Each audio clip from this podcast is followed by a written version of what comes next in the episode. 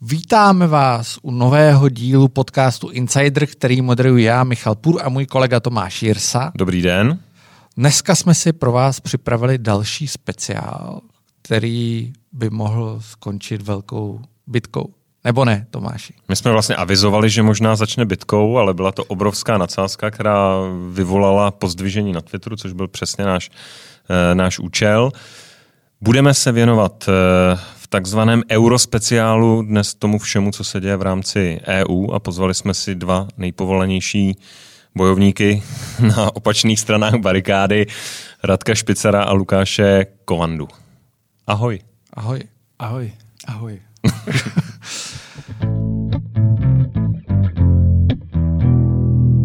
tak, začneme hnedka. Dneska se vykašleme na ty tři tradiční témata, protože Lukáš strašně spěchá a nechceme ho tady zase tak dlouho držet. Uh, nicméně je to monotématický, takže zůstaneme monotématický.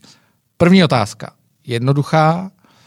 Uh, Evropská unie se dohodla, že si půjčí peníze společně, nějakých 750 miliard euro, rozdělí je mezi uh, členské státy na základě nějakého klíče. Měli jsme tu nedávno Radka Vávru, který říkal, že to je největší moment za posledních 30 let. Myslím, že takhle nějak to bylo zhruba. V rámci evropské integrace. V rámci evropské integrace. Co si o tom myslíte vy, Radek? Myslím si, že je to určitě jeden z velmi důležitých momentů a, a ukazuje něco, co já tvrdím už dlouho, a to, že vlastně jsou to především krize, které odhalují nedostatky toho evropského integračního projektu a že vlastně, když eh, ta krize, ty nedostatky eh, a nedořešené věci, kterých je hodně, protože on to v tuhle chvíli je určitý, podle mého názoru, dlouhodobě neživota schopný hybrid, když je to takhle odhalí, tak se potom ukazuje, co je potřeba ještě dodělat, aby to bylo funkčnější a vlastně to tím tu evropskou integraci dostává dopředu. A abych nebyl takhle jako teoretický, ale uvedl to na konkrétních příkladech, tak já si myslím, že Vlastně poprvé, kdy já jsem tohle pochopil a intenzivně zavnímal, bylo před deseti lety během světové, světové hospodářské krize, kdy se vlastně ukázalo, jak jedna země, která špatně hospodaří, která ztratí kontrolu nad svým bankovním sektorem, může prostě do, do té propasti sáhnout i ostatní. Ukázalo se, že tohle eh, je nedodělaný a ukázalo se, že na tom je potřeba popracovat tak, aby chom byli společně silnější a ne, nebylo možné, aby jeden, uh, jeden to takhle zkomplikoval všem ostatním a, a posunul to tu integraci, bankovní unie a všechny tyhle věci.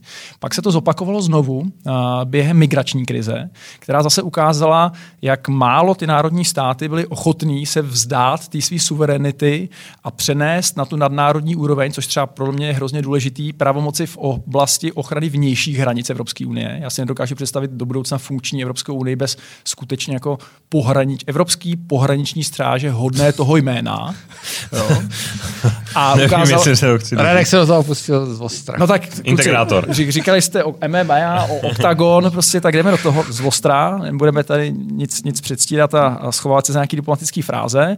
A zase se ukázalo, v tomhle je to nedodělaný, způsobuje to ten problém, který to způsobil, migrační krizi, která opravdu jako zatřásla důvěrou v Evropskou unii, celou Evropskou unii, já si myslím, že oprávněně. A zase Frontex už dneska funguje lépe, než fungoval předtím.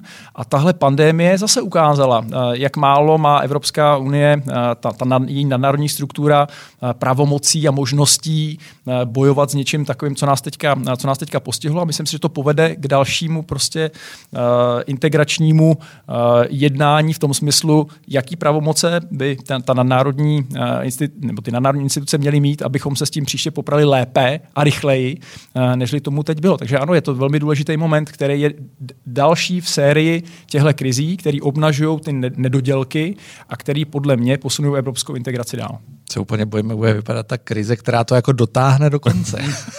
Hele, to už říkali během té hospodářské, vzpomeň si, jo, říkali, to je konec, to, to je rozpad, na, to je zničí. Během migrační to bylo snad ještě silnější, protože to opravdu jako to opravdu těma lidma otřáslo a vyděsilo je to a všichni říkali, hele, tady ta unie selhala, je to její konec.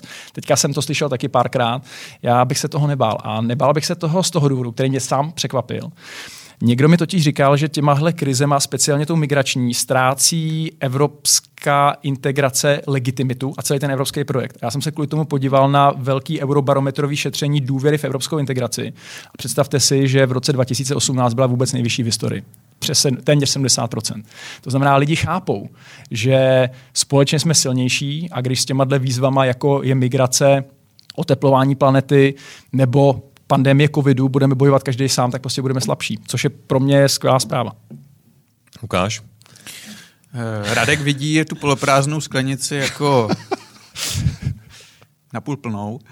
Já ji vidím napůl prázdnou, ale já musím předeslat, já opravdu nejsem někdo, kdo volá po rozbití Evropské unie. To možná eh, je častý omyl, který si někteří sami sobě podsouvají, eh, že někdo, kde je kritikem eura, tak je automaticky nějakým ruským švábem nebo někým, kdo eh, bojuje za zničení Evropské unie. Takže hned na úvod říkám, že tomu tak není a že rozhodně si nemyslím, že vystoupení České republiky je v tuto chvíli eh, bytěn nějakým zvažovatelným řešením eh, naší situace. Rozhodně ne, protože ten trh Evropské unie je pro nás zásadní. Ale a tím se dostávám k tomu, on je zásadní natolik, a že mám o něj obavy kvůli tomu, co vlastně bylo prosazeno před tím týdnem, ten takzvaný fond obnovy Evropské unie, který e, můžeme vidět právě e, v, tom, v tom smyslu té napůl prázdné sklenice, nikoli napůl plné. Můžeme to vidět pozitivně, že je to jakýsi signál větší spolupráce evropských národů, ale také tak, že poprvé od roku 1993, kdy vlastně byl zřízen jednotný vnitřní trh, je nyní třeba, aby byl podpírán na dluh. Protože uh, o co jde v tom fondu obnovy, byť nejenom, ale také z velké části, je podpora dvou slabých, velmi slabých článků toho jednotného vnitřního trhu, kterými je Itálie a Španělsko a uh, Jestliže by nedošlo k této podpoře, tak eh, třeba v případě Itálie není vůbec zaručeno, že by tam nezesílily ty antisystémové, antiunijní politické síly natolik, že by opravdu se odštěpila po vzoru eh, Británie. Takže bylo třeba konat, eh, i proto, že ostatně koronavirus zasáhl nejvíce právě Itálie z těch evropských zemí. A výsledkem je toto.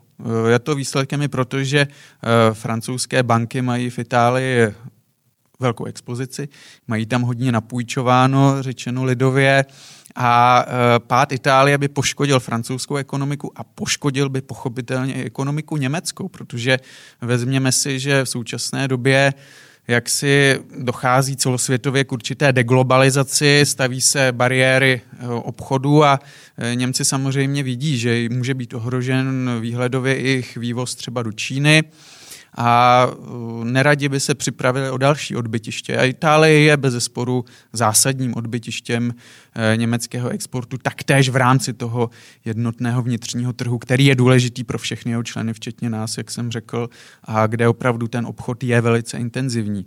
Takže vlastně, když to řeknu možná až moc zjednodušeně, tak uh, Němci vlastně půjčují Itálii, aby se nezroutila, ale zároveň, aby jim zůstalo to jejich zásadní odbytiště. To znamená, je tam i silný ekonomický motiv a e, v tomto já to čtu právě jako poloprázdnou sklenici. To znamená jakožto neúplně dobrý signál, protože poprvé od roku 1993 vlastně my musíme tento jednotný vnitřní trh, vlastně největší výdobytek evropské integrace podpírat na dluh a to samozřejmě není dlouhodobě udržitelné a já mám obavy, že jestliže toto začíná, že to může být otevření jakési pandořiny skříňky a budeme muset ještě více toho dluhu lifrovat na ten jejich a ještě více a ještě více, až to jedno jednoho dne eh, prostě nebude udržitelné a budeme čelit situaci, kdy ten dluh potřebuje i Francie. Podle mě to tedy není e, dlouhodobé řešení, e, představoval bych si úplně jiné řešení této situace a mm, souvisí to pochopitelně s tím eurem také, protože Itálie poškozuje také euro. Uh-huh. Rozumíme asi odlišnostem v těch po- pohledech. Eh, rekapitulovali jsme trochu historii, vlastně co, čeho je tu výsledkem ta dohoda. Co si myslíte, že z ní může do budoucna, eh, řekněme středně době, plynout? Eh, je debata o nějakém jednotném zdanění nebo zavedení jednotné daně, o řadě poměrně zásadních věcí, které já, a tomu bude potom směřovat další otázka, o vlastně demokratičnosti nebo o tom deficitu, se kterým se, jak se shodujeme, takhle zásadní kroky vlastně dělají několika noční dohodou. Čili co vy vidíte, že může být vyústění v tom střednědobém horizontu? Hmm. Z mýho pohledu si na to vlastně odpověděl v té otázce sám, eh, protože tak, jak máš bankovní unii jako výsledek eh, té světové hospodářské krize před deseti lety, posílení ochrany vnějších hranic eh, jako výsledek migrační krize, tak si myslím, že výsledkem téhle covidové krize skutečně může být to odšpuntování té debaty, která se sice vedla před těmi deseti lety, ale a ne, nedošla takhle daleko, jako jsou vlastně společní dluhopisy a, a, a skutečně společný ručení, společný ručení za, za nějaký balík peněz, eh, který si ta Evropa půjčí. A pro nás samozřejmě největší téma eh, jsou eh, ty společné nové rozpočtové zdroje, které se rozdiskutovaly, když jsme četli, protože my jsme my jako svaz průmyslu a dopravy jako největší český zaměstnavatelský svaz, který je členem české tripartity, to znamená partnerem odborům a vládě, tak vlastně podobnou roli máme na evropské úrovni. Na evropské úrovni je, existuje Evropský svaz všech zaměstnavatelských hmm. svazů, jmenuje se Business Europe, jehož my jsme docela důležitým členem, rozhodně nejdůležitějším ze střední a východní Evropy. A to je partnerem, a Business Europe je partnerem parlamentu, radě, Evropské komisi. A my jsme dostávali ty materiály, jak se připravovali před tím summitem k připomínkám. A tam se samozřejmě, vzpomínám si, už několik týdnů před, před summitem objevily možnosti, kde by se ty nové zdroje mohly brát. A tam teda musím říct, že jsme docela znervózněli. Doteďka vlastně jsme docela nervózní a já to považuji za to největší téma, který nebylo ukončený, protože se řeklo, máme tady pět možností, mezi těma pěti možnostmi byla vlastně jedna jediná, která se vlastně kvazi odsouhlasila na tom summitu, to je eh, zdanění nerecyklovatelných plastů, což je navíc něco, co už se diskutovalo x měsíců a nebyla to vlastně pro nikoho žádná novinka, ani pro nás to není něco, kvůli čemu bychom si trhali žíly, ale jsou tam jiné věci, a to se vracím k tomu Lukášově vnitřnímu trhu, který skutečně je tím z našeho pohledu největším výdobytkem Evropské unie a, a který se musí postupně liberalizovat a národní státy se bojí té liberalizace. Proto já jsem takovým kritikem národních států a spíš bych chtěl posilování těch procesů a těch nadnárodních institucí, protože z mého pohledu ty nadnárodní instituce brání zájmy Evropy jako celku, nikoli partikulární zájmy těch národních států. Jo. Ale to je trošku jiná debata. No ale mezi těma pěti věcmi, které se teďka budou muset diskutovat, protože jinak tu, ten dluh nesplatíme. Jo.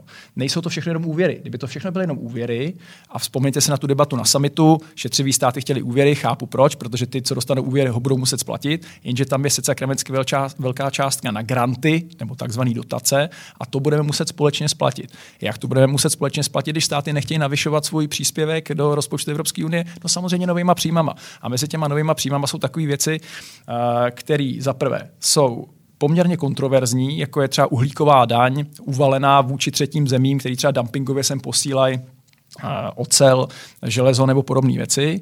To je jako velmi citlivý téma. A druhá věc, která, když jsem říkal, že nás to znevozňuje, tak abych uvedl konkrétní příklad, co nás znevozňuje nejvíc, je prostě zdanění firm benefitujících z přístupu na vnitřní trh. Takhle to tam bylo explicitně napsané. A to je prostě něco, co z našeho pohledu jde přímo uh, proti hlavním principům vnitřního trhu. To je to, co dělá z našeho pohledu Evropu silnou. A aby, když to někdo využívá, aby za to byl zdaněný a bylo to použitý na splácení evropských dluhů, tak to se nám moc nelíbí. Ale tady zase všechny euroskeptiky můžou celkem uklidnit. To nebude tak, že se sejde pár moudrých eh, pánů a paní eh, na dalším summitu a řeknou, tak tyhle daně eh, evropský zavedeme, tečka. Tohle je něco, co bude muset být schválený národníma parlamentama. To znamená, my se k tomu budeme moct vyjádřit, my to budeme moct zablokovat nebo podpořit a ostatních 27 států taky. No, to je sice, to je Já sice, pak do toho skočím. To je sice pravda, ale tady se opravdu otevřela ta pandořina skřínka, jak jsem o tom hovořil, protože ten dluh je tady. Ten bude nějakým způsobem kinout a bude kinout a bude jaksi ve vzduchu minimálně do roku 2058. Přičemž nikde není vyloučeno, že mohou například dramaticky narůst úrokové sazby. Když nebudou stačit na splátku jistiny a úroku ty jednotlivé rozpočty evropské, což nebudou stačit, tak jednak tedy budou muset nad, nad rámec svých příspěvků přihodit národní státy. A pak, jak říká Radek, tak jsou tam další zdroje pro pokrytí eh, těch půjček, pro zalátání toho dluhu, který teďka vznikne.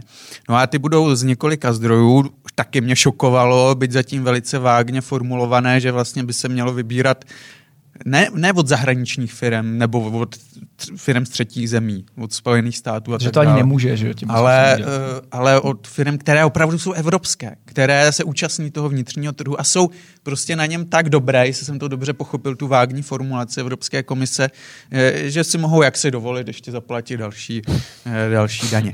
Ale bude to navíc placeno a proto říkám, že se ten fond obnovy hodně natírá, lakuje na zeleno. Bude to uh, placeno také s rozšíření systému hm, emisních povolenek do oblasti letecké a lodní přepravy. Zase, co to znamená pro běžného občana? To znamená to, že zdraží letecká doprava, takže zdraží letenky. Takže mladí lidé třeba budou mít dražší dopravu za studiem a tak dále. Zdraží námořní přeprava kvůli dražším emisním povolenkám, protože no, kvůli, aby se zaplatili ty italské dluhy například, tak budou lidé platit uh, vyšší cenu za zboží dovážené námořní přepravou, třeba exotické ovoce, nebo oděvy, nebo elektronika. Také je tam, uh, také to Radek říkal, vlastně zatížení třetích zemí uhlíkovou daní. No. Uhlíkovou daní. To znamená, že třeba čínské zboží bude uh, zatíženo uhlíkovým clem. V tomto mě baví uh, ta kritika Donalda Trumpa v tomto kontextu, která tady zněla dva roky. A já se s ní stotožňuji, protože nemyslím si, že to byl moudrý příspěvek k rozvoji mezinárodního obchodu, to, co on dělal. A já jsem to kritizoval dlouhodobě, Radek, Radek taky. A dnes ti lidé, tím, tím nemyslím teď nutně Radka, jo, ale ti lidé, kteří vlastně to přece tolik kritizovali, tak dneska jim vůbec nevadí, že Evropská komise chce zavádět cla. To znamená to, co dva roky kritizovali na Trumpovi, to jim nevadí na Bruselu.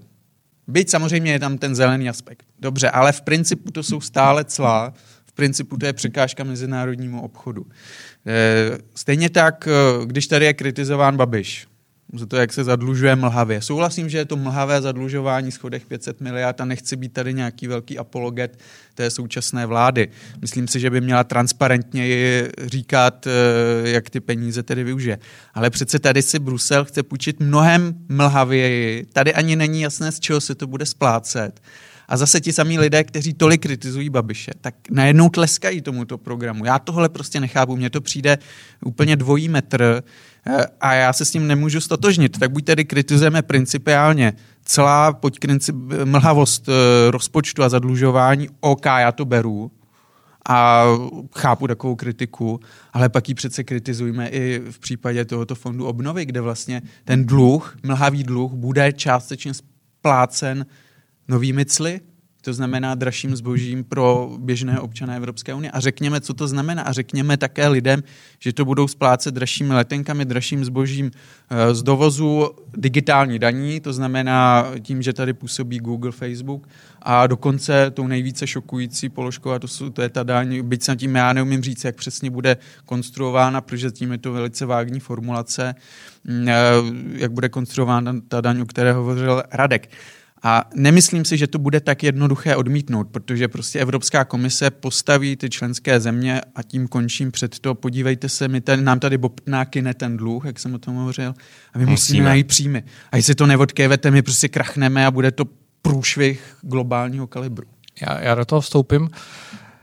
Navážu na oba. Uh, moje jako primární obava plyne z toho, že uh, tady vždycky existovala v Evropské unii snaha harmonizovat daně pro firmy vždycky ze strany Francie a podobně, aby daň prostě harmonizovala, oni ji měli pod kontrolu a ty firmy neodcházely do jiných zemí. Že ti do toho skáču, nebo minimální mzda, že jo? Nebo minimální mzda. Uh, pamatuju si ještě ze svého bruselského angažmá velkou debatu o společném základu daně, což je mnohem menší problém vlastně. ve srovnání s tím, co teď by jako mohlo nastat.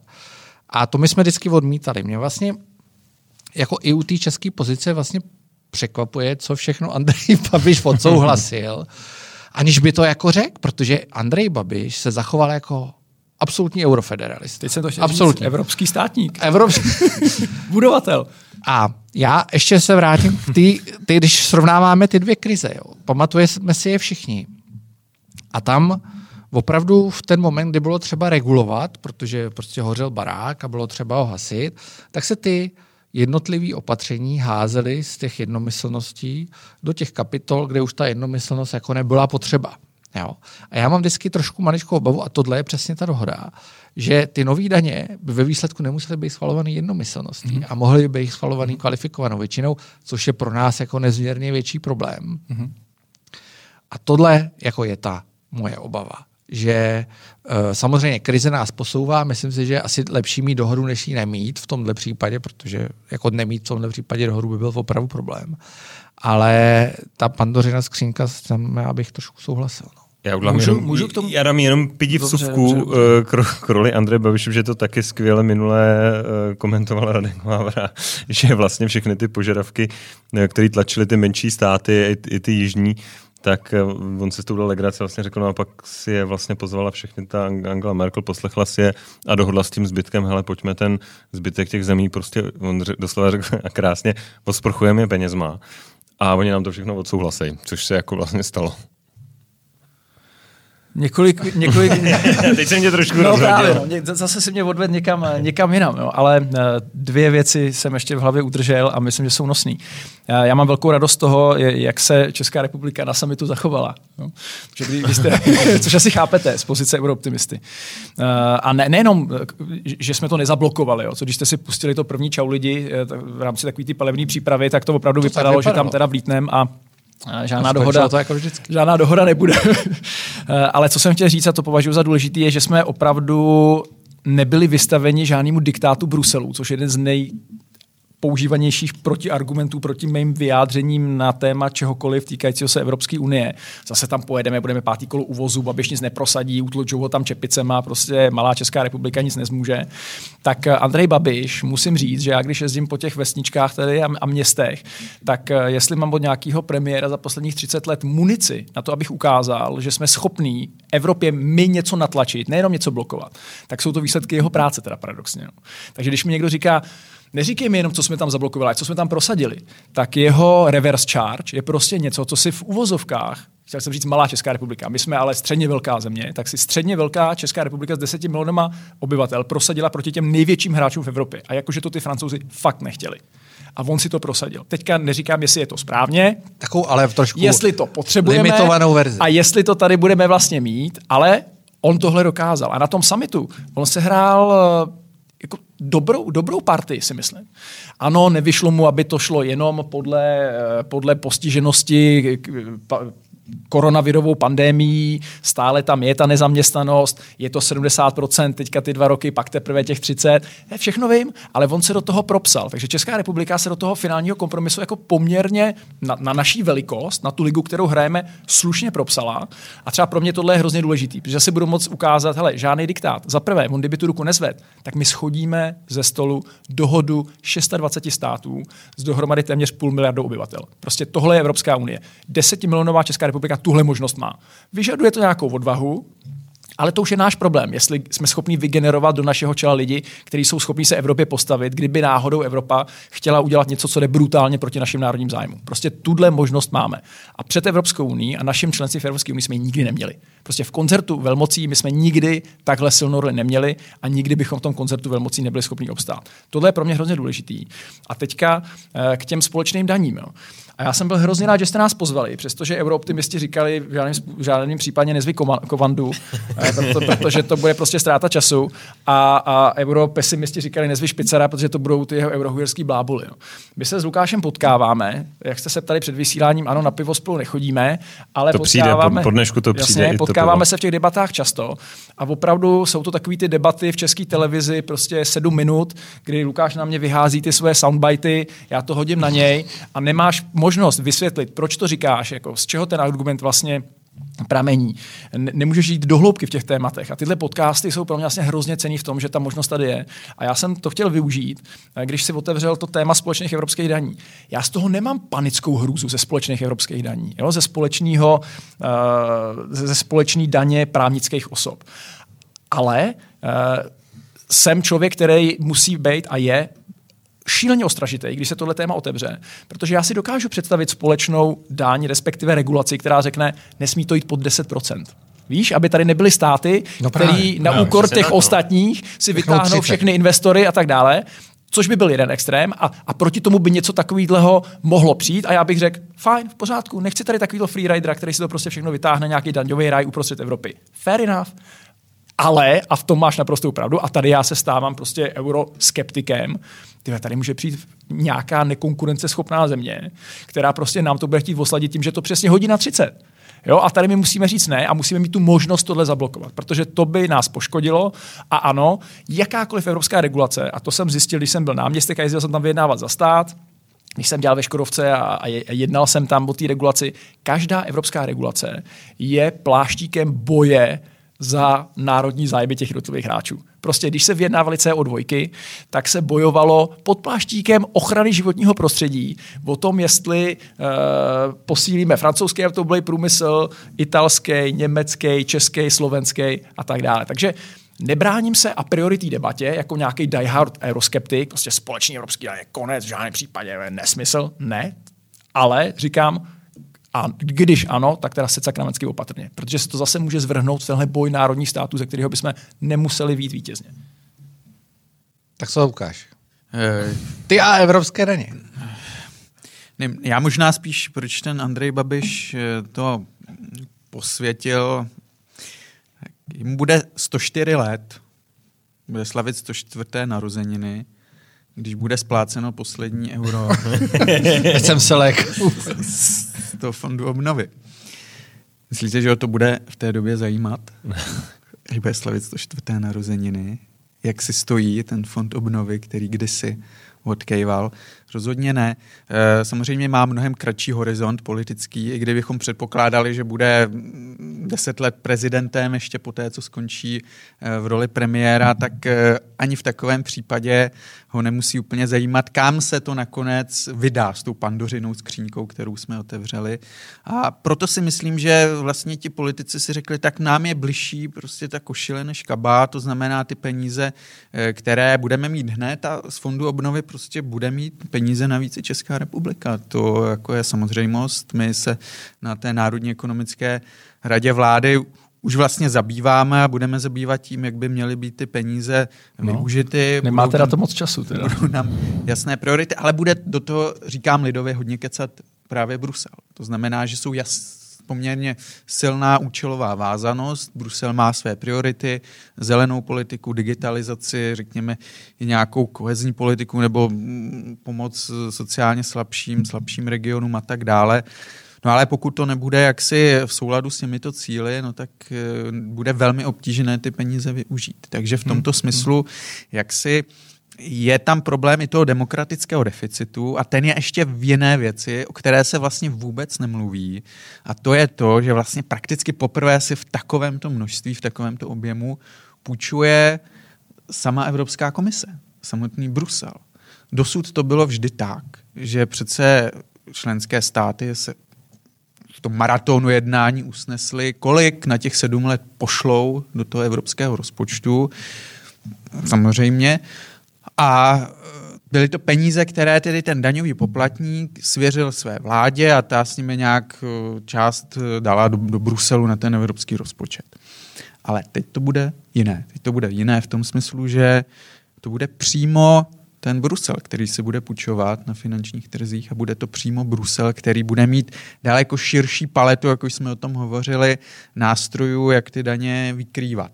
Jo? A tady se prohlubuje demokratický deficit, eh, protože Evropská komise, tam už ten vztah k tomu voliči v těch Orlických horách je velmi, velmi, velmi, velmi, velmi, velmi, velmi vzdálený. Eh, takže to je pro mě eh, jako další problém.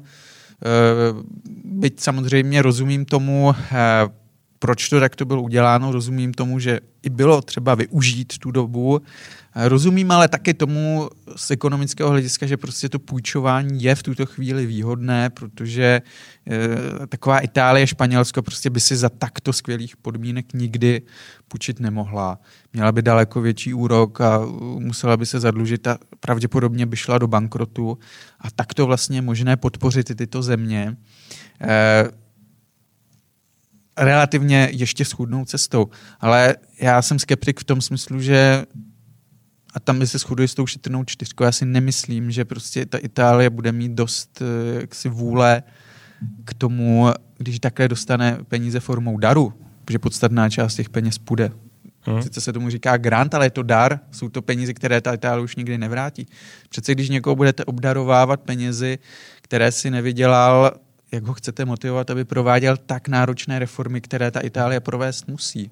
Ona přece měla být, měl být nad ní nějaký byč, když to mám říct takto, alespoň takový byč, jako je nad Řeckem. Teď ona vlastně se k těm penězům dostala, a to je nespravedlivé i vůči Řecku, z té doby před pěti lety, z té krize, se k, té, k těm penězům dostává mnohem snáze, než se k ním dostalo Řecko, které bude splácet své dluhy taky někdy do roku do 60. let. Můžu na to zareagovat, Tomáši? Ty se mm. nadechuješ. Já teda, se nadechuju, ale... pak já teda. No, no, tak, eh, tak se pokus tu myšlenku udržet, Držím. protože tohle je pro mě opravdu důležitý téma. Uh, Lukáši, uh, pro mě, jako nechci říkat záruka, jo, ale něco, co mě aspoň trošku uklidňuje, protože taky si dokážu představit, že ta, že ta celková částka mohla být nižší, že ten poměr granty versus úvěry mohl být jiný, ale to, že to právě musí jít přes ty národní programy reform, je podle mě jako dobře vymyšlené. Může, a může se zase stát, že to bude teoretické cvičení v tom, kdo nejlíp napíše 60 stránek, pošle do Bruselu, nechá z toho razítkovat a pak si ty peníze pošle na cokoliv. Ale také to tak být nemusí. Prostě vy, pokud eh, nás teda vicepremiér Havlíček s premiérem Babišem včera ráno vlastně informovali správně, tak snad do 15. října máme mít ten dokument hotový, dostal to na starosti, pokud se nemýlím, eh, Karel Havlíček s Nervem na tom bude intenzivně spolupracovat. Takže lidi jako vy, nebo konkrétně lidi jako ty, budeš mít docela velký vliv na to, jestli ty peníze, které my dostaneme, bude nezasloužený dar, který využijeme nesmyslně, a nebo jestli ty země uh, dokážou ty národní programy reform skutečně napsat tak, aby ty peníze, které dostanou, posloužily k tomu, aby se dostali dál, aby posílili svoji konkurenceschopnost. Jo? A já bych rád, aby to tak bylo, aby opravdu i ta Itálie, když předloží ten svůj plán, my, aby to šlo na věci, které posílí naší konkurenceschopnost. A to mě vede k tomu druhému bodu, a to je ten demokratický deficit. A tady já prostě se bojím a, a nelíbí se mi slabost komise, protože já bych chtěl, aby komise v tomhle opravdu byla ten, který bude hlídat, že ty národní státy to nedostanou jenom formálně, nerozfrcají to na nějaké nesmysly a ohlídá si, aby to šlo opravdu tam, kam to jít má. Ale lze to v tomhle současném stavu Evropské unie očekávat? Já se obávám, že kvůli tomu demokratickému deficitu moc ne, protože co je dneska komise? Kdo si myslíte, že hraje hlavní roli v Evropské unii? No je úplně jasné, že po evropských volbách je to rada a není to komise. Podívejte se, jak vznikla ten komise. Summit to ukázal. A ten to že? jasně ukázal. Jako viděli jste někde u stolu, jak mlátí eh, von der Leyen jako a říká, tohle bude ten kompromis a tak dále. No ani náhodou. A proč to tak je? No protože po těch volbách to byly národní státy, které řekly žádní špicen kandidáti. To znamená, tady nebude šéfovat komise někdo, kdo vyhraje evropské volby. Tak, aby ten z těch orlických hor měl opravdu vliv na to, koho si zvolí do čela komise. Tím pádem komise bude mít legitimitu, bude silná a bude moc trošku kontrolovat a bouchat přes prsty ty národní státy. Ne. Dosadili si tam politickým handlem šéfové států. Podle toho, co čteme v politiku a, slyšíme v kuloárech v Bruselu, to byl prostě Macron eh, s Merklovou, kdo ji vytáhli z klobouku a řekli, bude to tahle tahle dáma, ale to jasně vypovídá o její síle a o síle celé té komise. A musím teda říct, že eh, když v poslední době diskutuji s nějakými euroskeptiky a oni kritizují Evropskou unii kvůli, kvůli jejímu demokratickému deficitu, tak jsou mi k smíchu. Protože právě kvůli národním státům, které nejsou ochotné se těch, té své svrchovanosti a té moci vzdát, máme kromě jiného tenhle demokratický deficit, který vede ke slabosti Evropské komise, která potom vede k tomu, že možná skutečně jenom pofouká národní plány reform, eh, pošle do Itálie peníze na nesmysly a zase se ta Itálie z toho jen tak nedostane. Já chci silnou komisi, která řekne, ne, prostě nepůjde to na nesmysly, půjde to na digitalizaci, automatizaci, robotizaci, zlepšení vašeho uh, trhu práce, vymáhání daní, prostě e-governmentu a tak dále. A jestli to tam nenapíšete, tak vás toho nezachrání uh, vaše kamarádství s Angelou a s, s Emanuelem. Prostě bude to tak, protože my vám to říkáme my s naší Ale... legitimitou vzešlou z evropských voleb. Já, já tvýmu pohledu naprosto jako rozumím. Jo. Na druhou stranu já vůbec nechápu, kde se bere víra, že nějaká silná komise by mnohem líp vymyslela, za co se mají utrácet tak. peníze. Já, to, já teďka ne, já fakt ne, dám promiň, pár, pár poznámek, že vy jste tady mluvili strašně příklad. dlouho. Jo. Já, tak dobře. Rozumím, že je spousta já konkrétních konkrétní příkladů, příklad, kdy národní ale, státy ne, ne, ne, ale poškodili já, Evropskou unii a komise jenom, kopala za naprosto správné věci, které by Evropě pomohly. že za něco komise kopala. Nicméně dneska při tom zvládání těch krizí, o kterých jsme se tady bavili, eh, poslední, té covidové nebo té pandemie, eh, šéfka Evropské komise se hrála naprosto jako neviditelnou, hmm. nepodstatnou, irrelevantní roli, čehož vyústění byl i tenhle summit, kde se sice fotila, ale podle mě tam mohla tak leda roznášet kafe. Pro mě ten hlavní problém Eh, je vlastně ten demokratický deficit. A já upřímně řečeno vůbec nemám důvěru v to, že eh, parta od reality a od reálního života um, odtržených byrokratů v bruselských institucích bude mít větší schopnost uh, vědět, co bude fungovat pro Čechy, pro Němce, pro Řeky, pro kohokoliv dalšího, než jejich premiéři uh, a jejich vlády demokraticky zvolený. Podívejme se dneska na naše rozhodování. Tady proběhlo zadlužení 500 miliard. Lukáš nazval uh, ho jako mlhavé zadlužení. My vůbec, my máme problém odkontrolovat jako voliči uh, tuhle tu věc na naší národní úrovni, abychom se dostali k tomu, uh, za co ty peníze se budou utrácet, jak budou využity, jestli to bude smysluplný. Představa, že je tady vůbec šance na demokratickou kontrolu uh, řádově většího problému, o, na úrovni, která je ořád nám vzdálenější, je přece jako iluzorní. A to, že ten proces probíhá takhle, místo aby probíhal v nějakých demokratických volbách, eh, přece zadělává strašný problém, že to nikdo, když já nevím, proč jsme si vybrali Orlický hory, jo, ale a, a, ani tam a podle mě ani v Praze to ty lidi reálně nemůžou pochopit. Jak to vysvětlíš jako živnostníkovi někde, který se nějak zadluží kvůli svému biznesu, že se zadluží ještě stát a ještě najednou se tady uh, zadluží uh, Evropa, což je pro něj nějaká virtuální entita. A do toho se vlastně tak jako splácej a, a dávají dárky rozpočtově nezodpovědným zemím, když on musí být rozpočtově zodpovědný. Já ještě teďka možná se postavím proti Tomáši, ono to tak vždycky vypadá teda, ale já hrozně nemám Jste rád tak debaty. trošku proti mně. No. Eh, ne, ne, ne, já, ne, proti, proti, proti, proti. Uh, já hrozně nemám rád debaty o demokratickém deficitu, protože existuje jedno místo, kde ten demokratický deficit není, a to je Evropský parlament. A já jsem tam byl opravdu jako 50krát na těch velkých plénech a já to teda jako nechci.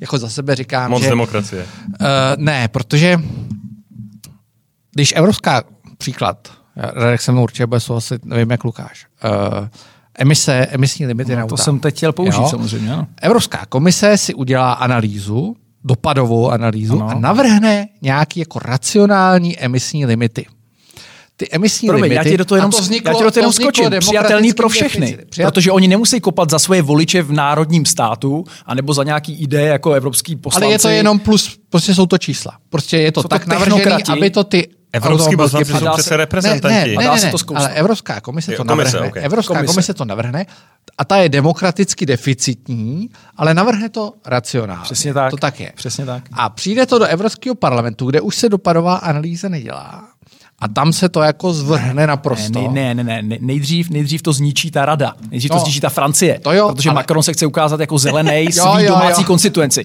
A dostane se to na úroveň, která prostě ničí evropský automobilový průmysl. Ať se nám nikdo nezlobí, je to tak. Ano, je že to tam tak, to začne jo. a pak máš pravdu, a pak se to dostane do parlamentu a teď chce ukázat, že je ještě víc zelený než rada a opravdu se to ale dostane tam, do takových... A tam už ten demokratický deficit není, takže pak nevím, to špatný to, to špatný rozhodnutí udělali ty, jakoby, ten, ten ta orgán, kde ten demokratický deficit reálně ano, není. Ano, přesně tak. Přesně Takže já tak, jakoby... tak dobrý, tak pak směřujeme k evropské diktatuře, protože by byla úplně super nějaká nevolená instituce, která by to řídila a nezasahovala do toho. Taková úřednická vláda. Ne, ne, já si, ne, já si myslím, já si myslím, že Evropská komise je špatně postavená. Jo? Měla by mít jiný pravomoci, měla by jinak fungovat, měla by mít menší a měla by se soustředit jenom na jednotný trh a, a, a podobné jako důležité věci.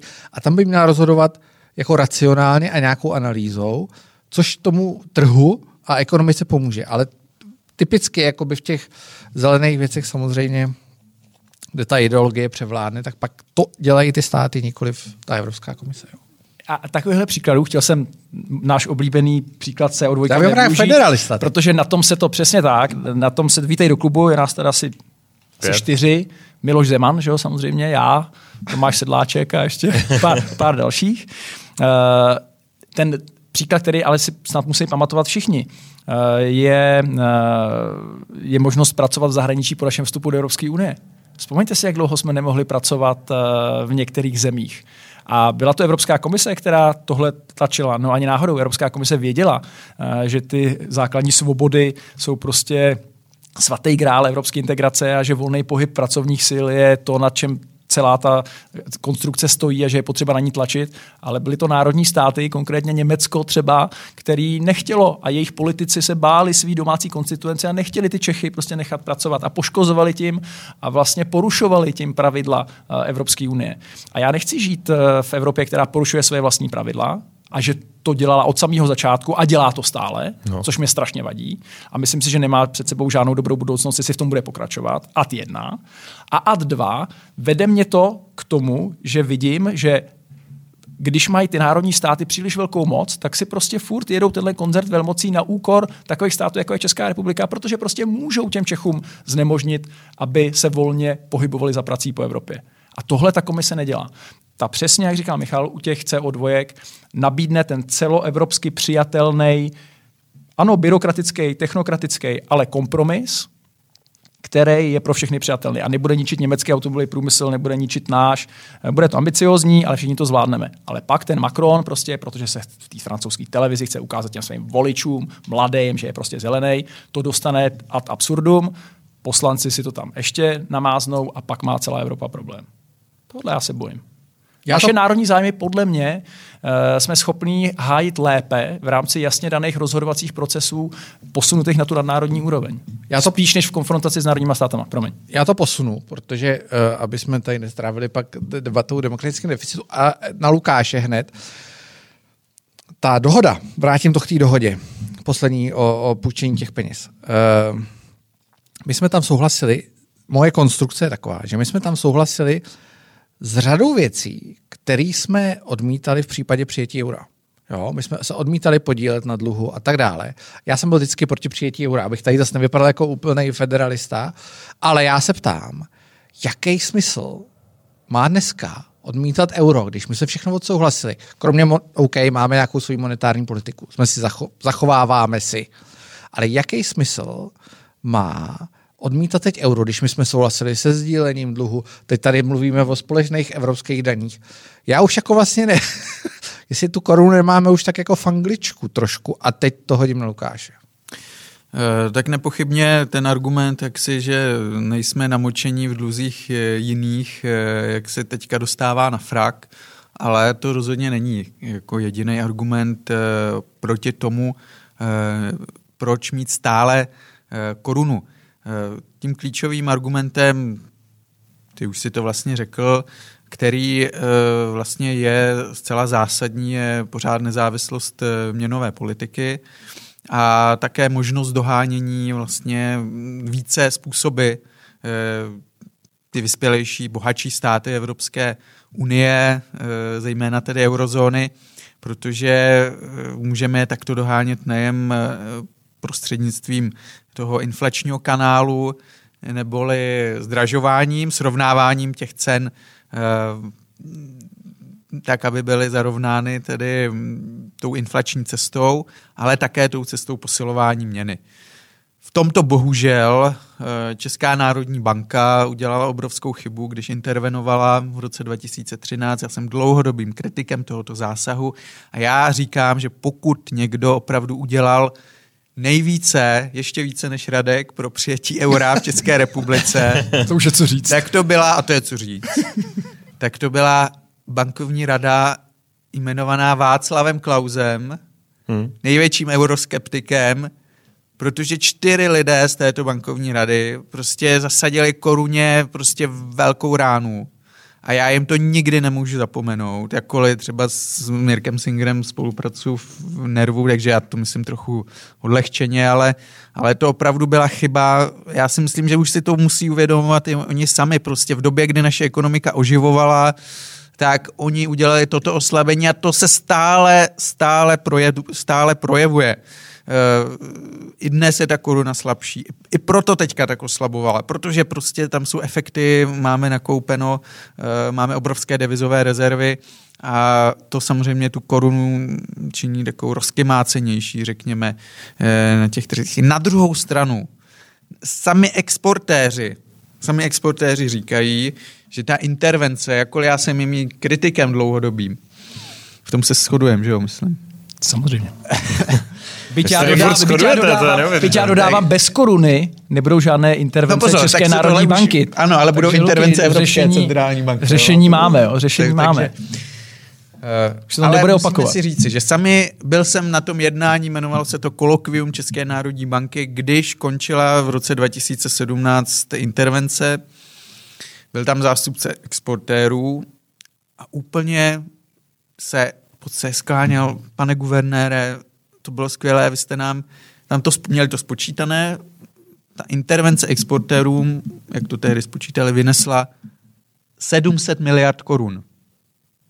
To je daleko víc, daleko víc, řádově víc, než kolik za ten samý čas by měli na, na nutném hedgingu zajišťování proti kurzovým pohybům. Lukáši, promiň, že ti skáču do řeči. Nemyslíš si, že je lepší a na čase, aby jsme konkurovali západu kvalitou našich výrobků a ne netržními výhodami danými intervencemi České národní banky? To, to můžem, to můžem. Podívej, eh, Švýcarsko je jednou z nejinovativnějších ekonomik. Když se dneska podíváme na deset nejinovativnějších ekonomik světa, tak tam jsou tři země eurozóny a tři země Evropské unie, ale, pardon, tři evropské země, ale mimo eurozónu. Tam je Švédsko, Dánsko, Švýcarsko, pak je tam Německo, Francie a ještě jedna evropská země, která je, jo, takže není nikde jaksi, není důvod se domývat, že to, že máme korunu, jak si neumožňuje inovovat. Jen nesmíme dělat omily například právě v té měnové politice,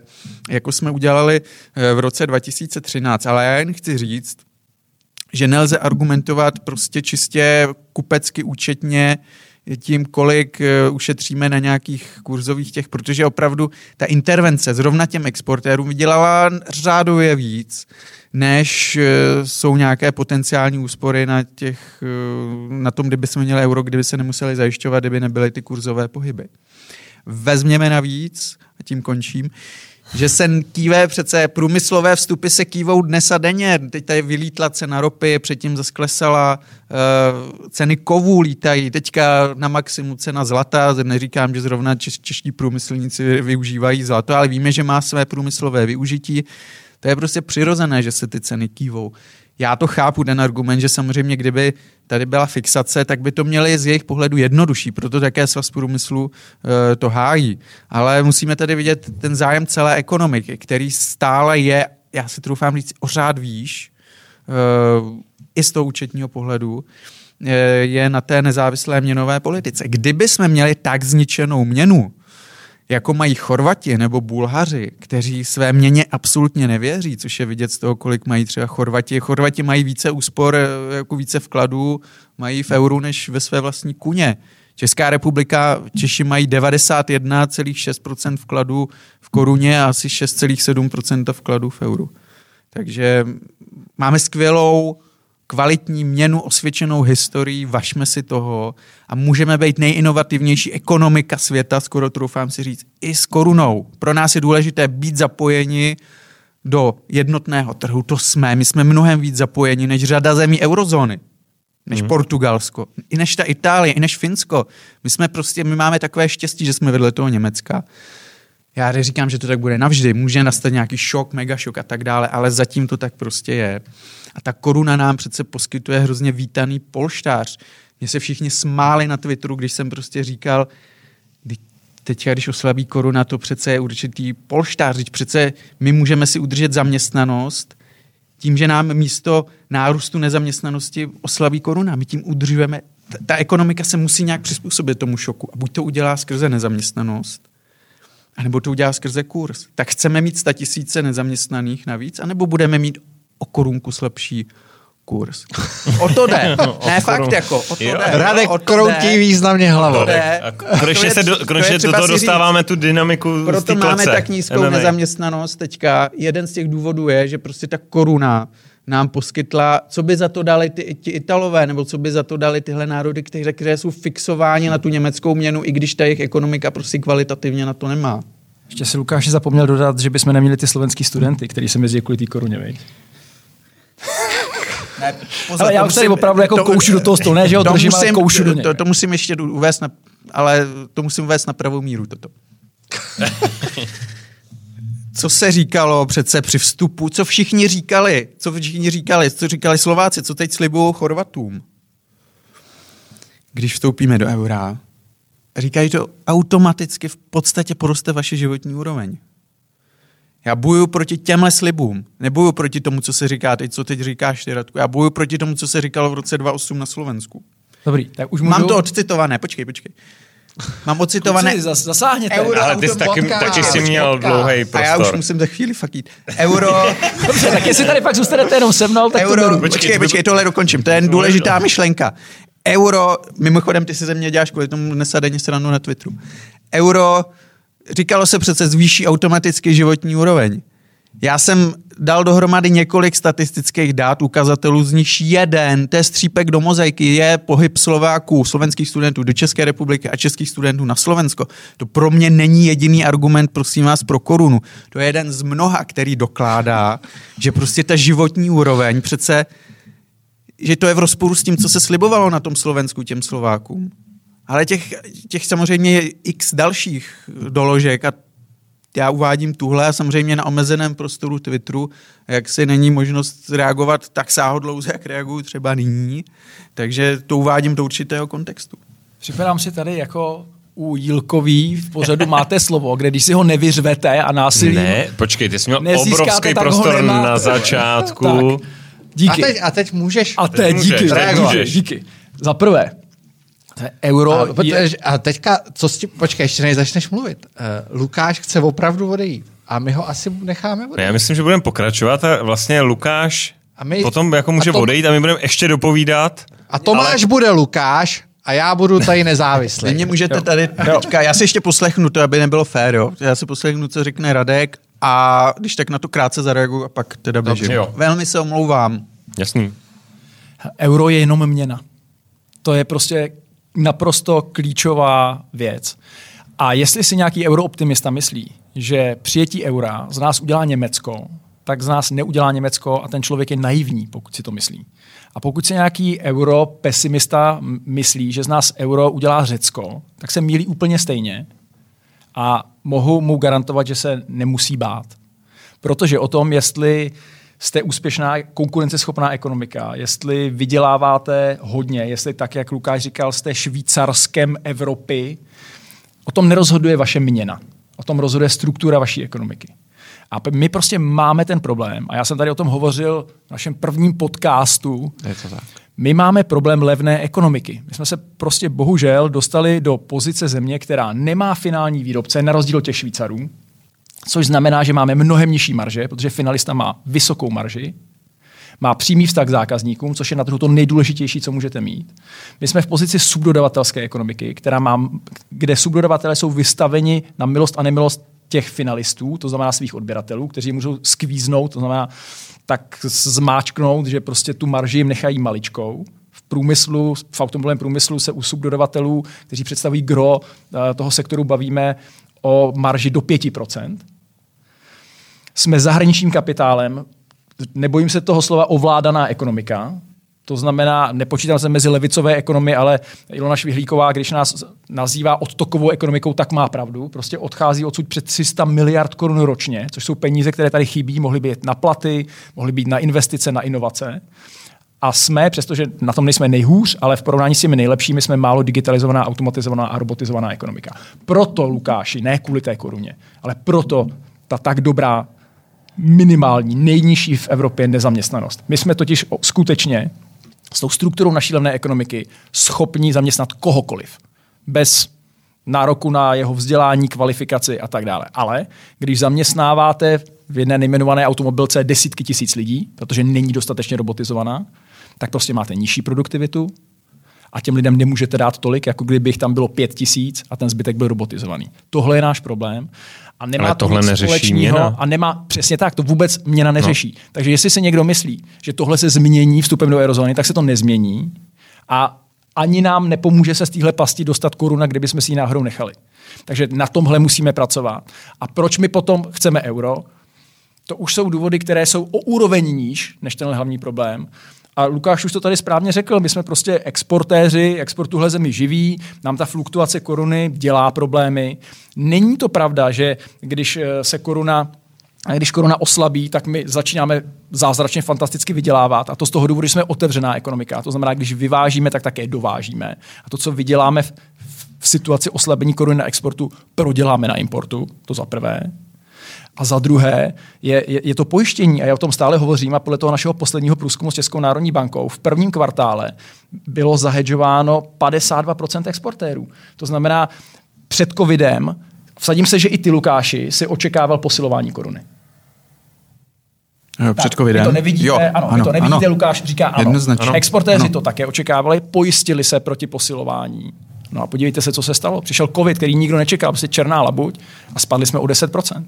Dobře, a ten náklad co to je? podnikání? To je náklad podnikání, ale my nechceme tahle rizika nést, se kterými nejsme schopni nic dělat. Dobře, ale a s ne- eurem bychom ten, tohle riziko nést nemuseli. Dobře, ale my tady můžeme přece, a jak tady Lukáš eh, líčil svoje naštvání na Českou národní banku, asi oprávněný, eh, my můžeme být naštvaný, můžeme, eh, můžeme to vyčítat, může tady o tom vzniknout celkem jasná diskuze. Ve chvíli, kdy to rozhodování bude eh, v nadnáro- nadnárodní instituci, na kterou si přiznejme, jako náš vliv bude absolutně nula a naším zájmem se opravdu řídit nebude, jestli 10 milionům Česku tam měna a její síla vyhovuje, tak eh, potom to může přece způsobit řádově jako zásadnější problémy té ekonomice. Ne, nemůže. Znovu říkám, je to jenom měna.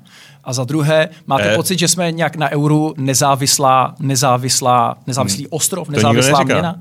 Podívejte To se já na, právě říkám, podívejte se vlastně na jsme dlouhodobou hlež- korelaci mezi eurem a korunou. Prostě jestli eurozóna někdy půjde do háje, jakože doufám, že nepůjde, tak půjde koruna s ní, ať se nám to líbí nebo ne. A když bude růst eurozóna, bude posilovat euro vůči dolaru, tak s tím prostě se sveze i koruna. My nejsme žádný nezávislý ostrov. A mně se prostě nelíbí situace, kdy jsme na něčem závislí, ale nemůžeme to ovlivnit ani z 10%. To, že my To nebudeme ovládat Evropskou centrální banku, to je jasná věc. Ale takhle jsme v podstatě na něčem závislí v reálném světě a, a, ne, a máme nulovou šanci to ovlivnit. A to se mi nelíbí. Protože si myslím, že ne všechno dělají prostě v oblasti monetární politiky v Evropě dobře. A myslím si, že zrovna my, třeba co se týká zprávy veřejných financí, na tom my jsme vůbec špatně. A myslím si, že by bylo dobré, kdyby jsme naše know-how a zkušenosti v tomhle Evropě dali, aby to třeba začali dělat lépe. Protože když to budou dělat špatně, tak to stáhne dolů i nás. Lukáš se ošívá. Pár k- krátkých poznámek. Základní omyl. Euro není jenom měna. To je přece měnová politika. To je jeden ze dvou pilířů hospodářské politiky každého státu. Každý stát má hospodářskou politiku, to, kudy se ubírá jeho ekonomika celkově, to, jak jsou bohatí jeho lidé, a to ovlivňuje rozpočtová neboli fiskální politika, to je ten první pilíř, a měnová politika. A jestliže my přijmeme euro, my přijímáme polovinu své hospodářské politiky z, jiné, z jiného soustátí, z eurozóny, my tam sice vyšleme toho našeho člověka, který bude ale jeden ze 20 lidí a bude mít daleko menší slovo mezi těmi 20 lidmi, než máme teď se svojí naší centrální bankou, byť samozřejmě souhlasím, že ona nemůže úplně činit rozhodnutí nezávisle na euru, ale pořád je její manévrovací prostor, stupeň volnosti, stupně volnosti jsou vyšší, než když bude jenom jeden ze 20 a bude tam někde hlasovat v tom Frankfurtu, kde navíc ještě bude samozřejmě silný lobbying těch silných ekonomik a něco takového probíhá na těch úrovních nižších, řekněme, a probíhá to. A prostě budou tam zájmy Německa, budou tam zájmy uh, Francie, těch velkých ekonomik. A ten český hlas, obávám se, tam zanikne. Bude trochu slyšet, ale bude slyšet tak, jako je slyš- slyšet hlas slovenský. To znamená skoro nijak. Takže já si myslím, že větší prostor pro ovlivňování hospodářské politiky máme jakožto země s nezávislou měnovou politikou a to je pro mě jeden z těch klíčových důvodů, proč si myslím, že ta koruna je stále v tuto chvíli pro nás tou volbou číslo jedna. Říkám v tuto chvíli, říkám stále, já rozhodně nejsem člověk, který by byl zaslepený a prostě odmítal nějak ideologicky, doktrinářsky euro na věky věků. Kdyby vznikla severní, severní unie, nějaká měnová severní euro, jak se tomu říká, bylo tam Německo, eh, Rakousko, eh, Finsko, Nizozemsko, tak já pravděpodobně budu mnohem více proto to zvažovat. Už jen protože tam bude daleko méně států, bude tam větší možnost prosadit cíle e, české měnové politiky, i protože s těmito zeměmi jsme ekonomicky mnohem víc sladění než s Kyprem, než s Maltou, než s Portugalskem, než s Irskem. To by mi dávalo smysl. Já se nebráním měnové unie, ale problém této měnové unie je, že to je příliš ambiciozní cíl. Byla zavedena příliš brzy. Dodnes, nebo dnes tedy, i takový centristé, řekněme, evropské integrace, jako je Wolfgang Minchau eh, nebo Martin Wolf, prominentní komentátoři Financial Times, tak prostě říkají, no v podstatě dnes si všichni už uvědomujeme, ekonomové, všichni, že to euro je omyl, že byl zavedený předčasně. Ale v tuto chvíli ty náklady na ten přechod, na ten návrat k těm národním měnám by byly tak obrovské, že prostě to, co, je při, to, co při nás při tom omylu drží, což pro mě je naprosto děsivé, protože před 20 lety se říkalo, že přece euro z nás udělá Spojené státy, doženeme, přede, předeženeme Spojené státy. Před deseti lety se říkalo, dobrý, bez eura bychom se propadli víc, než jsme se propadli při té finanční krizi. Teď už se říká, teď už se přiznává, je to omyl a jediný, proč to držíme, je, že, že by bylo ještě dražším omylem se teď vracet prostě k těm národním měnám nebo k nějakému severnímu jižnímu euru. To je pro mě děsivé, ale bohužel to ukazuje, že prostě ta architektura celkově eurozóny není dobře navržená, pokud se neudělá opravdu radikální změna. A tu radikální změnou, kdyby podle mě euro mohlo fungovat, a teď budu vypadat jako největší eh, eurofil, by opravdu byla těž, opravdu bankovní unie, fiskální unie a politická unie. Tak a teď, už, teď už může jít. A teď politická unie. A to by si chtěl? Teď Protože to je jasný, to je pravda. To, Já, to je to. pravda. Já si myslím, že je to nedosažitelný politicky, ale to je ekonomicky jediný způsob, kdy podle mě euro může dlouhodobě fungovat. Radek tady mi, jak to mám říct? Tleská, tleská. Radek se zapálil falešně dort. snaží deklarovat Ale své já vítězství. opravdu já celou dobu, já nejsem nějaký zavelej doktrinářský odmítač eura. Já jen teď říkám, že je nevýhodné, protože to bylo zavedeno předčasně, protože prostě v kontextu, ve kterém to funguje, není udržitelné, tam, mě, tam mě, není to optimální měnová zóna, takže musí probíhat obrovský transfer peněz, který z části vůbec není vidět, protože v rámci takzvaného systému Target 2 obrovský transfer peněz probíhá ze severu na jih. A udržuje se to takový slepenec, eh, který vlastně na první pohled vypadá, že je tam jednota, ale vznikají tam hluboké rozpory mezi státy. A já tím úplně končím a opravdu se loučím. Děkuji, že jste mi dali tady takový prostor. Uh, redigoval jsem knihu Josefa Stiglice. Uh, uh, Tu mám rozečtenou, teďka tu o nejnovější. No, Ne, to je 2.16. o no euru. 16. Josef Stiglitz. Mimochodem je s Janem Švejnarem, jedním, jedním z největších Ano, nadšenců ano. pro euro mezi ekonomy v České Ano. republice. Ve výboru CERGE, pracoviště, spojené pracoviště Univerzity Karlovy a ekonomického ústavu eh, Akademie věd. A Josef Stiglitz, tento Švejnarův spolupracovník, tak říká na poslední stránce té knihy, můžeme snadno dospět do bodu, kdy smrt eura vyloženě používá tento termín, prostě bude jediným způsobem, jak ještě udržet Evropskou při životě evropskou integraci. Hmm. A to je ten můj postoj. To je ten můj postoj a já za to dostávám dnes a denně čočku prostě, že, že jsem někdy nějaký ruský šváb, Promiň, já už to nebudu dělat. ruský, ruský šváb, jako, že chci rozbít Evropskou unii, nebo něco prostě, že, že, že jsem nějaký směnárník. Jo, to bylo dneska, směnárenská že jsem lobby. smě, lobby směnárníků a že jako mám peníze, že mám peníze z toho, že se směňují eura za koruny. Tady veřejně prohlašuji, já jsem v životě neměl ani halíř z toho, že se směňují prostě eura, za koruny. A, ale prostě je to nevýhodné a já se bojím o tu evropskou integraci, protože to euro, jak má tu špatnou konstrukci, architekturu, tak ono místo, aby spojovalo na to jsou tisíce dát, místo aby spojovalo ty národy ekonomicky, tak je rozděluje a jenom se to jako maskuje těmi obrov, obrovskými transfery a jednou tohle prostě krachne a pak krachne celá evropská integrace a proto já biju na poplach, já biju na poplach, i když za to dostávám tu čočku dnes a denně, Uh, jsem řazený prostě do kempu nějakého, prostě kdo ví čeho, Putinovi. No, tak jsem tě ještě neviděl. Fanklub. Jako, ale je to pravda. Je pravda, že na ČT24 prostě takovýhle při... emoce z tebe jako ne... Přitom ne, já jsem Stiglicovec v tomhle, byť no. samozřejmě se Stiglicem jsem na ničem takřka jiným neschodnu, ale tohle je přesně můj postoj. Jo? A dodělejme jo. to, aby to nekrachlo, přesně. Tě. No ale počkej, ale já říkám, to se, počkej, to, ne, protože pozor, to, ne... to já říkám, že to dodělat nejde, nejde protože nejde, to nejde. narazí na odpor prostě to elektorátu v těch jednotlivých národních státech a to je ten podle mě fundamentální rozdíl. Radek si myslí, že to dodělat elektorát jde. masíruješ takovýhlema řečma a pak tu podporu nebudeš mít nikdy. Radek si uvědomuje taky, že je to omyl. Ne. Zatím. Ne. Takže to bylo zavedené předčasně. No možná. Dobře. Vzali se tam nějaký státy, které tam nemají co dělat. No, to je pravda. No, tak v zásadě no. je... V zásadě se shodujete. V zásadě severní euro je tohle, že jo? Takže dodělejme to. No ale... Dodělejme to, ale já říkám, dodělat to nejde. Ale to nejde dodělat, protože bys musel vyházet polovinu státu a... Dodělat to nejde, ale kdyby se to dodělalo, tak má euro šanci fungovat na staletí dopředu. Uh, tak, děkujeme Lukášovi. Děkujeme Lukášovi, tímto se silným, silný finish. Rádek si s ním chce plásnout a, a Lukáš Přijímá. A já, mých pár poznámek, on teda Lukáš odchází, tak už na to zaštěstí nebude moc reagovat. Je to poprvé, co vám odešel host, kluci? Ale, je, je. je, je. Ale to, ne, ale nám to nevadí. Ale v dobrým, ale v jako dobrým. Jako parůbek od Rosypala. Do, dostali jsme z něj, že chce bankovní unii a dostali jsme z něj prostě, že chce spoustu těch další. Lukáš se vrací. Nevracej se. Já tady budu hájit Lukášovu vlajku, prostě to není fér. Nezneužijeme prostor po jeho odchodu. Slyšíte mě? Neříkám, že chci bankovní unii. Říkám, že je to jediná možnost, za který euro může fungovat. Bankovní, fiskální a politická unie. Absolutně.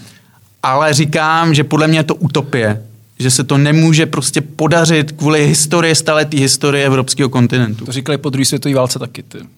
Ale uh, jako, Děkujeme, díky. Já, to je argument, se kterým mám docela problém. Jo? Teď zase budu vystupovat trošku tady za Zaradka. Takže já můžu jít taky, kluci. Takže ty jsi přesila dva na jednoho, jo? Ne, ne, ne, já, ne, já, já, jsem, já jsem, já to říkám vždycky, já jsem euroskeptik, ale jako vidím ty věci realisticky, jo. A uh, tam totiž není jiná možnost. Podle mě to dodělat jde z jednoho prostého důvodu. Co je opakem toho, že to nedáme? Válka. To je všechno. Vlastně a tím to jako všechno končí. A samozřejmě hrozba té třetí už války na evropském kontinentu je tak velká, že ta věc se dotáhnout dá, protože technicky je to proveditelný. A je nesmysl, souhlasím s Lukášem, jako aby si někdo namlouval, že kdyby jsme přijali euro, že jako přijímáme něco, co pro nás bude Takhle to euro bude za 10 let vypadat, za 20 dejme tomu. Tady bude bankovní unie, bude tady společná hospodářská politika, bude tady společný rozpočet, bude tady společný plánování, který budou samozřejmě řídit Němci a Francouzi. Tak to bude. Takže já si myslím, že to dodělat jde, akorát je třeba při tom rozhodování počítat s tím, že takhle to bude vypadat. Já samozřejmě s tímhle pohledem neúplně souhlasím. Myslím si, že je dost možné, že to tak skončí, ale myslím si, že to ve finále nepovede k těm výsledkům a bude to volat obrovský proti, protitlak a platformu, pro mě dneska eh, ta diskuze Radku, kdy jsi dělal vlastně trochu oslý můstek mezi přijetím eura a pojďme být tou nejinovativnější ekonomikou, kdy to přece nemá s eurem nic, nic společného, vůbec nic. To je nulová souvislost. Jo? My můžeme být přece inovativní ekonomika, ale dneska jsme za prvé naše národní vláda, nastavení dneska nám jako, asi tady potom není jako vůle a politická schopnost, ale za druhý, pokud se díváme na ten management těch evropských institucí za těch posledních x let, od biodotací, eh, dotací na biopaliva, eh, to, co to udělalo s českým zemědělstvím, eh, další věci, které my máme pocit, že povedou k nějakému ultimátnímu dobru, nebo řada lidí má ten pocit, ale dneska jsme v situaci, kdy máme poli, na jedné straně Amerika, která má spoustu špatných stránek, ale taky má svoje úžasné Silicon Valley, má neuvěřitelné korporace, pře, jo, jako jejich firmy mění svět. Na druhé straně Čína. A Evropa má tuhle tu interní diskuzi o měnách, o všem dalším, společně se zadlužuje. Ale to, že by tady byl ten drive, eh, který z Evropy můžeme, kterým z Evropy, pokud přistoupím na to, že jako společně to zvládneme, změníme svět, tak ten tady není. A je tady společné zadlužování, společné dotování, eh, řada dalších společných věcí a jenom to, co není vidět, je ten společný zabíjení evropského automotiv eh, průmyslu, ale ten drive jako dopředu moc není. Souhlasím, takže euro nic z těchto věcí No, ano. nezmění, Ano. je to jenom měna. Ta debata u nás je naprosto zbytečně zdramatizovaná, prostě děláme z toho něco, co to vůbec není. A já asi víc tomu nemám co dodat. Ze čtyř lidí tady byl jediný euroskeptik, takže já jsem dneska úplně spokojený. Radek to to vzal dodělat. jako, že bude obracet lidi. Pojďme to Ale- dodělat. Pojďme to Ne, dodělat, aby to nedopadlo špatně. ale- Bulharsko, Chorvatsko vstoupilo do toho systému RM2. eh, RM2, kde, kde si vlastně mají nějaký pásmo, ve kterém se můžou ty jejich měny pohybovat, daný. A ty si myslíš, že bys, myslíš si, že teď bychom tam, nebo a ty z hlediska průmyslu, OK, dobře. měli bychom tam... Ale tohle je ještě otázka, na kterou bych hrozně rád odpověděl. Uh, Máme měli čas, bychom, jako měli teď nemusíme tam, jako, není to, není to ne, nefér, jako že tady zůstanu sám. Ne, takhle, Není, pojďme, není, se, není. pojďme se dohodnout, že uh, končí jako prostě uh, Jo, a jestli si někdo chtít dát euro hujerský bonus, tak může ještě to, to to, je poslouchat jako bonus na DVD. OK, dobře, dobře, dobře, dobře, tak jo. Eh, Počkej, a myslíš si, a teď jako za Jo. průmysl vystupuješ, jo? Ne, ne, ne, ne, já ti to řeknu ne? za Radka Špicara. Za Radka Špicara, dobře. Eh, Za průmysl bych ti musel říct, jo, pojďme do toho. Ale No. Radek Špicar to vidí trošku jinak. protože uh, vstoupit do toho jakoby systému, mechanismu je složitý. Nebo ne složitý, ale nese to nějaký své rizika. Uh, myslím si, že bychom tam teď měli vstoupit, což je ten jako nutný, nutný krok jo. pro budoucí přijetí eura. A já ti řeknu, že ne. A, a velmi rád vysvětlím proč. Protože, zn- znovu opakuju, po té zemi jezdím, s lidma mluvím a ten strach z eura je obrovský. Uh, ty průzkumy to jasně ukazují. 80% proti 20% pro. A já si myslím, že je špatnou politikou a byl by kdokoliv špatným politikem, i když by byl o přínosech eura přesvědčen tak jako já, aby když ten politik by na to tu moc měl, jako má třeba teď Andrej Babiš, aby řekl, já to vím líp než vy, já totiž na rozdíl od vás mám čas se tím zabývat, dal jsem si všechny pro a proti, vychází mi plusy víc než mínusy a jdeme do toho. Já si myslím, že tohle je špatný přístup k politice a já si myslím, že s lidma o tom musíš mluvit a že vlastně nemůžeš jít tolik proti lidem. To není žádný hloupý populismus, já si jenom myslím, že se nesmíš od těch lidí moc odpoutat, protože potom vlastně způsobuješ obrovský tenze v té společnosti, můžeš se těm lidem úplně jako někde vytratit, oni přestanou chápat tu tvoji politiku, začnou se uchylovat k nějakým svým jistým alternativám, které většinou neslibují nic dobrýho, kromě nějakých le- lehkých jako, a většinou dost pitomých řešení. Takže si myslím, že tohle, tuhle odpovědnost ten politik, aby ty lidi tomu rozuměli, věděli, proč to chce udělat a neměli z toho takový strach, ta je hrozně důležitá. A bylo by to hrozně jednoduchý, a to z jednoho prostého důvodu. Když se podíváš na ty průzkumy, proč se tolik lidí bojí eura, tak jsou tam dva důvody. Ten první a zdaleka nejdůležitější je obava ze zdražení. Mm. Ty lidi se prostě bojí euro, tojro, při, přijmeme euro a dojde ke zdražení. A to je bohužel euromítus. A musím teda se zastat tady Lukáše, který už tady není a nemusel bych to udělat, ale on a lidi, kteří se tím opravdu zabývají, přestože jsou euroskeptický, tak říkají jako fair, tohle se opravdu lidi bát nemusí. Říká to Rusnok, říká to i Aleš Michl, který teda jinak tvrdí šílené věci. A to je člen rady ČNB? Je jakože třeba kdo v eurozóně šetří, tak prodělává, nebo spoří, tak prodělává. Jo. Měli jsme nedávno pěkný fight na Twitteru, je to asi k dohledání. A se omlouvám, že o něm mluvím, když tady Aleš není. Takhle, on přijde, máme domluvený, OK, že tak se, bude ta, hostem tak se na to zeptejte, jak to myslel. Na podzim. Ale prostě přijetí eura rovná se zdražení je skutečně euromítus. Ty Slováci ukázali, že, to, že to jde pohlídat. A tohle, kdyby někdo Čechům vysvětlil, tak se z těch 80 dostaneme někam úplně jinam. A druhá věc je ručení za ty, za ty dluhy ostatních. Jo. No tak to už jsme si schválili teď. A, a přesně tak, ten argument ne úplně, ale do jistý míry padá, protože víš, ono je trošku něco jiného si přijmout jasně danou částku, za kterou společně ručíme, navíc jsou to ty úvěry, eh, ty granty prostě na základě Národního plánu reform, zas taková brutální částka to jako není a tak dále. A jiná věc je vytáhnout z toho Francii, kdyby šla do defaultu a ty prostě to musíš zacvakat, to jako by bylo to by byla jiná písnička, jo. ale tam zase platí to, co jsem říkal. Tam je princip jednomyslnosti. A to ty Češi mnoho lidí nevědí. Oni mi říkají, prostě defaultuje Francie, Itálie, my to budeme se všechno platit. A já říkám, ne, pokud budeme mít pocit, že, že, by, že z toho vlastně nejsme schopni vytáhnout, nebo že bychom ji z toho tahat neměli. A já jsem třeba člověk, který už byl tak naštvaný tenkrát na to Řecko, na to vydírání těch řeků Evropské unie, jsem hmm. říkal, pošlete je normálně do háje. A kdybych já tam je, teďka totální iluze, jako jo, v tomhle rozpoložení na, na ten summit a nezvedl jsem ruku pro uvolnění té pomoci, tak tam neodejde ani euro. Prostě je tam jednomyslnost a my tu možnost jako národní stát budeme mít. Prostě nechceš tomu státu pomoct. Já si myslím, že to je hloupý, že vlastně ten princip solidarity v Evropě funguje dobře. Eh, je to, je to důležitý princip, všichni za jedno, jeden za všechny. Myslím si, že musíme mít jednotnou Evropu silnou, jen, protože jenom jednotná a silná Evropa je schopná čelit Americe v těch šílenostech, které tam teďka přicházejí, Rusku, Číně a tak dále, jinak jsme vyřízený. Ale prostě tu možnost máme, kdybychom si řekli ne, Řekům by to nepomohlo, kdyby jsme je zachránili, ať si to radši vyžerou, spadnou do té krize, očistějí se a jdou zase pomalu zpátky nahoru, tak tuhle možnost máme.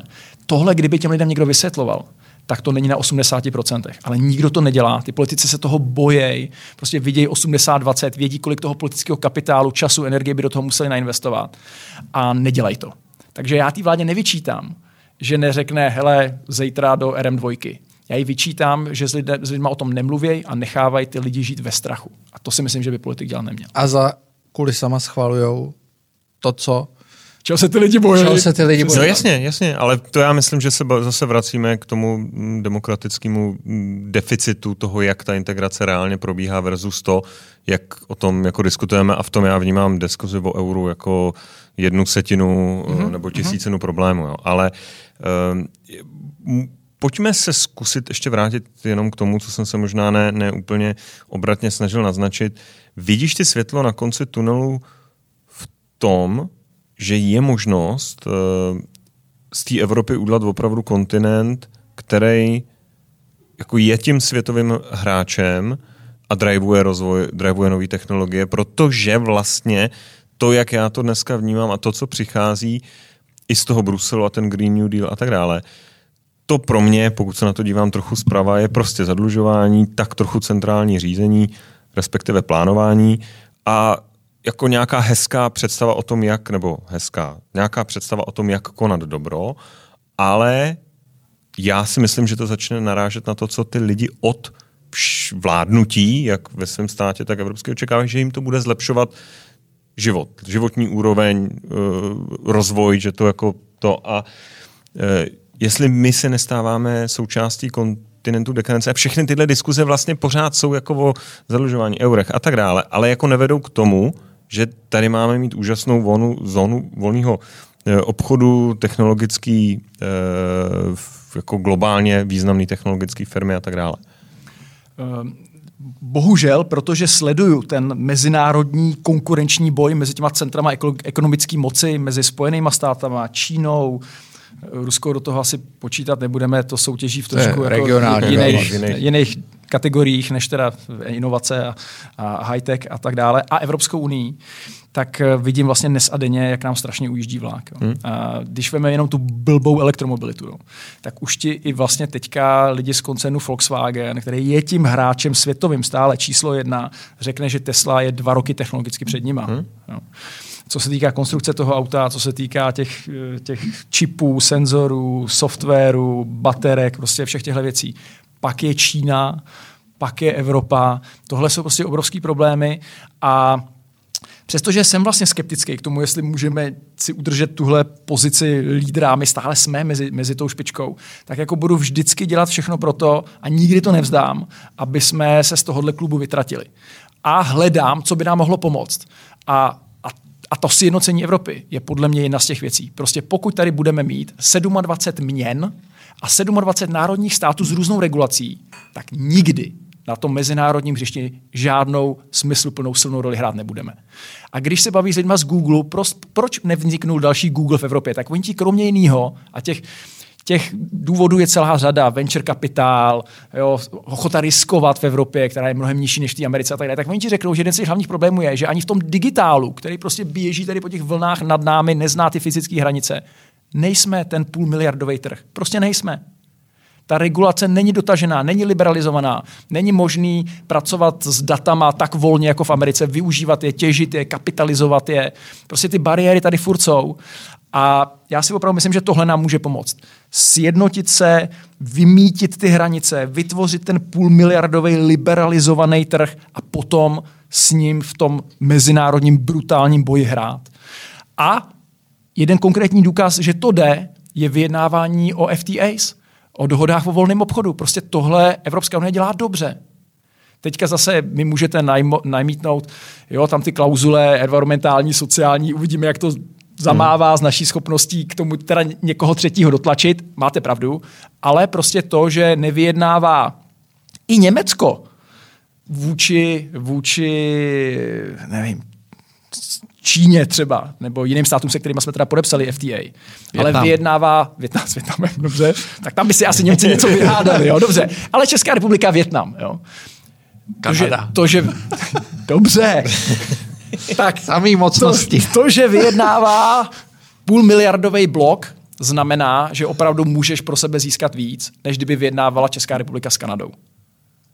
Nebo i, jo. Jo. nebo i Itálie s Kanadou. Jo? A takže vidím tam nějaké věci, které jsou pozitivní, které nás, nechci, nechci snad říct, jako dostanou na to číslo jedna, protože si uvědomuju, že tyve, tam nám opravdu ujíždí vlak a to, co se třeba děje v Číně, je prostě neuvěřitelné. Ta digitalizace to, toho státu a ta konkurenceschopnost, na který oni pracují opravdu cíleně a strašně chytře. Jední, na jedničku to asi nebude, ale chci nás aspoň v tom klubu udržet. A vidím věci, na kterých lze pracovat a který mají ten potenciál, tu naší sílu nějakým způsobem podpořit. No. Tak to, to, to mě zbuzuje nějakou naději aspoň. Uh, my ti, nebo aspoň já, to už taky tady eurooptimista, tak já ti strašně ten optimismus jako pravda, vlastně závidím. Uh, my si vždycky říkáme, že každý díl musíme končit optimisticky, takže když mluvíš ty o evropské integraci, tak je to vlastně jenom optimistický. A, uh, ale Václav Klaus junior ano. teďka prohlásil, že je nesmysl vystupovat z Evropské unie a kdo říká opak lže. Přesně tak. A to přečetl, předtím neříkal. Si protože já jsem ho na Twitteru hnedka pochválil. Já jsem s ním byl totiž jednou na debatě, kde jsem byl já, vystupoval jsem já, Petr Fiala a Václav Klaus junior.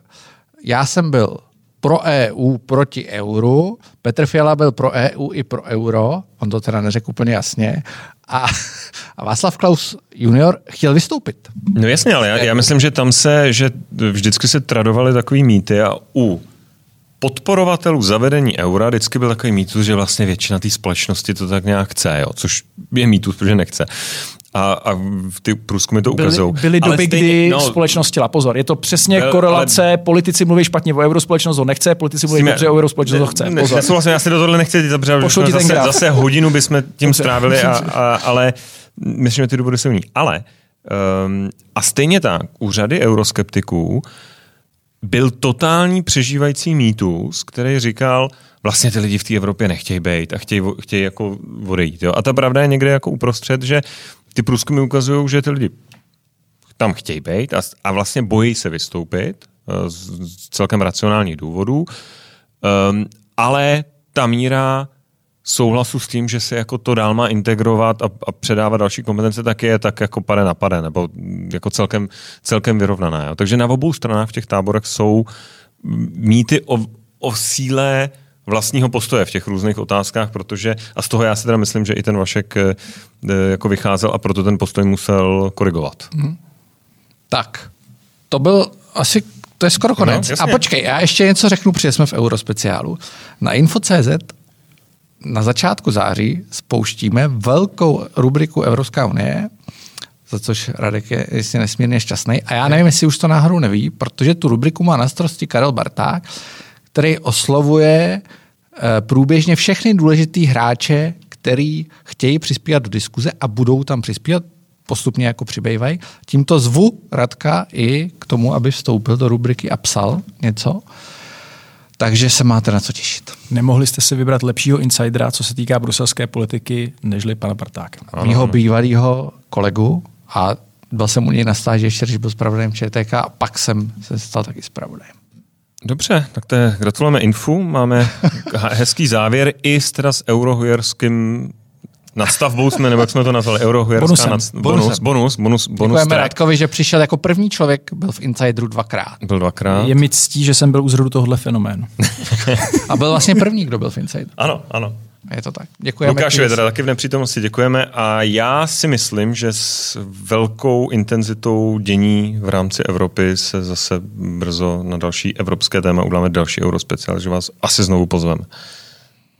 Díky, Hodně díky. štěstí. Díky, hezký den.